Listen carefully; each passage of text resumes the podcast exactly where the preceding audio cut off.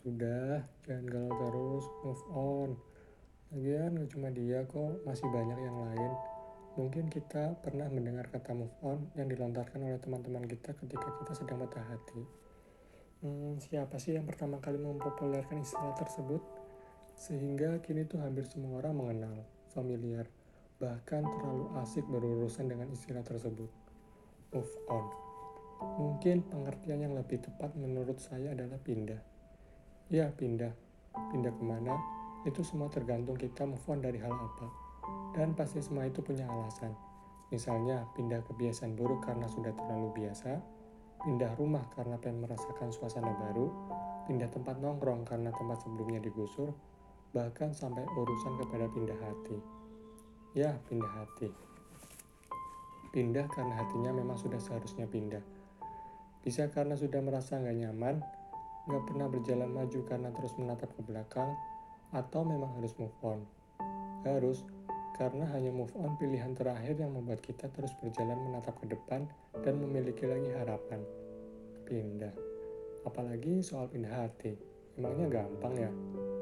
Jujur sih enggak. Apalagi kita ini manusia biasa.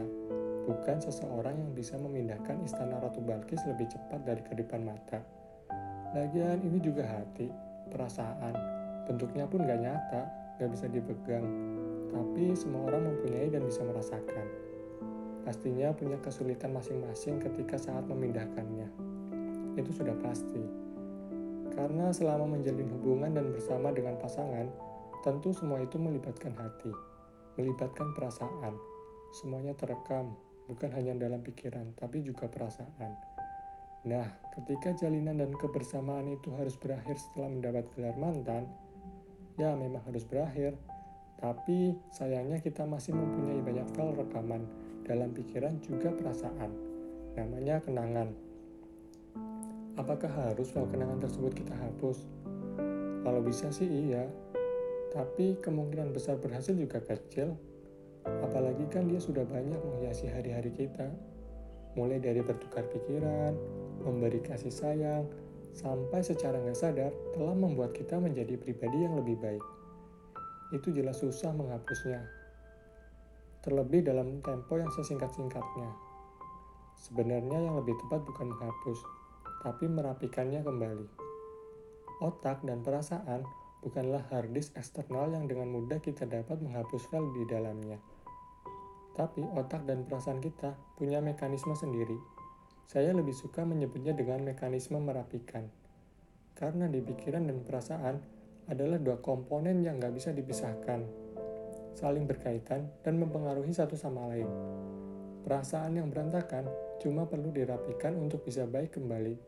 Nggak perlu dihapus segala kok. Misalnya contoh, saat perasaan kita bahagia, pasti pikiran kita juga ikut merasakan kebahagiaan itu. Dampaknya, kita jadi mudah berpikir, mengingat sesuatu atau hal positif apa pun. Gampangnya gini, kalau perasaan kita senang, kita lagi bahagia, mau lima menit lagi ada ujian, dan semalam kurang belajar, nggak jadi masalah. Toh pasti kita bisa melaluinya dengan mudah. Itu yang pernah saya rasakan sih. Begitu pula sebaliknya. Kalau perasaan kita lagi nggak enak, pasti pikiran kita juga kena dampaknya. Itu pasti. Karena sampai sekarang, saya belum menemukan orang yang lagi bad mood tapi encer pas ngerjain ujian. Apalagi ada orang bad mood, dipecandain, diajakin, atau dibully. Kalau pas lagi senang mungkin sih nggak masalah, dia dipecandain atau dibully. Tapi kan kalau lagi bad mood, jangan ditanya lagi. Mungkin kalian bisa kena damprat semuanya tuh. Nah, maka dari itu, yang bisa kita lakukan merapikannya, bukan menghapusnya. Merapikan semua kenangan semua rasa serapi mungkin. Biar yang ada di pikiran kita dan perasaan kita nggak semerawut, nggak saling tabrak sana sini, bikin cepet pusing tahu. Kalau perlu dijadikan arsip. Jadi kalau sewaktu-waktu kita menghadapi hal yang sama, bisa kita buka, bisa kita pelajari supaya kita nggak melakukan kesalahan yang sama berkali-kali.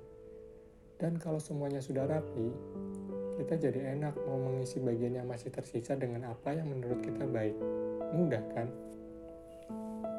Menurut saya move on itu nggak hanya sekedar dibuktikan dengan pacar baru.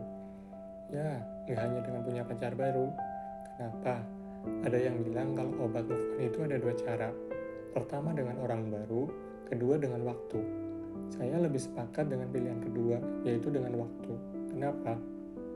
Seperti yang saya bicarakan tadi, pikiran dan perasaan kita punya kemampuan yang saya sebut mekanisme merapikan. Merapikan kesemrawutan akibat patah hati, bad mood, galau, mungkin juga sakit hati. Dan semua itu butuh waktu. Bisa sebentar, bisa lama, dan nggak menutup kemungkinan juga sangat lama. Seperti yang konselor atau psikolog sering katakan, semua kembali kepada pribadi masing-masing. Sekarang bayangkan, ketika di dalam masih semrawut, perasaan campur aduk, tiba-tiba memasukkan hal baru, orang baru. Bukannya malah itu bikin tambah semrawut. Oke, mungkin dengan adanya perasaan baru tersebut, bisa mengurangi kesemrawutan yang ada di dalam saat masih dirapikan. Jika itu yang terjadi, patut kita syukuri. Tapi kalau justru sebaliknya yang terjadi, maksain perasaan baru buat masuk dan berharap dengan itu bisa mengurangi kesemrawutan di dalam, malah bikin gak nyaman. Istilahnya kayak pelarian, melarikan kesemrawutan yang ada pada orang lain sebelum kita berhasil merapikannya yang ada juga kasihan sama orang yang kita jadikan pelarian. Ibaratnya gini, kita mau minum kita minum secangkir kopi. Setelah kopi habis, pasti ada sisa kopi yang mengendap di dasar cangkir. Namanya ampas kopi. Setelah itu kita pengen bikin teh di cangkir yang sama. Nah, apakah kita langsung menyeduh teh di dalam cangkir yang masih berampas kopi tersebut? Kan tidak. Mending ampasnya dibuang dulu, cangkirnya dicuci dulu sampai bersih Habis itu, cangkirnya dikeringin. Biar kalau mau bikin teh di cangkir tersebut, sudah nggak ada campuran kopi, nggak ada rasa kopi. Kecuali kalau mau minum teh bercampur kopi, ya sama halnya kecuali kalau mau menjalin hubungan baru bercampur bayang-bayang mantan.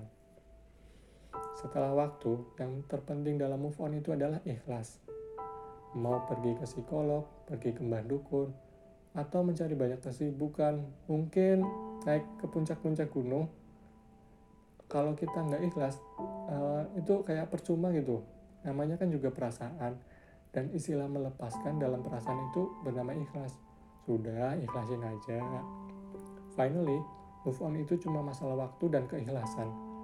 Kalau sudah melalui waktu yang lama tapi masih belum bisa juga mungkin karena kita belum ikhlas. Kalau sudah merasa ikhlas tapi masih belum bisa juga itu cuma masalah waktu kok. Sabar aja ya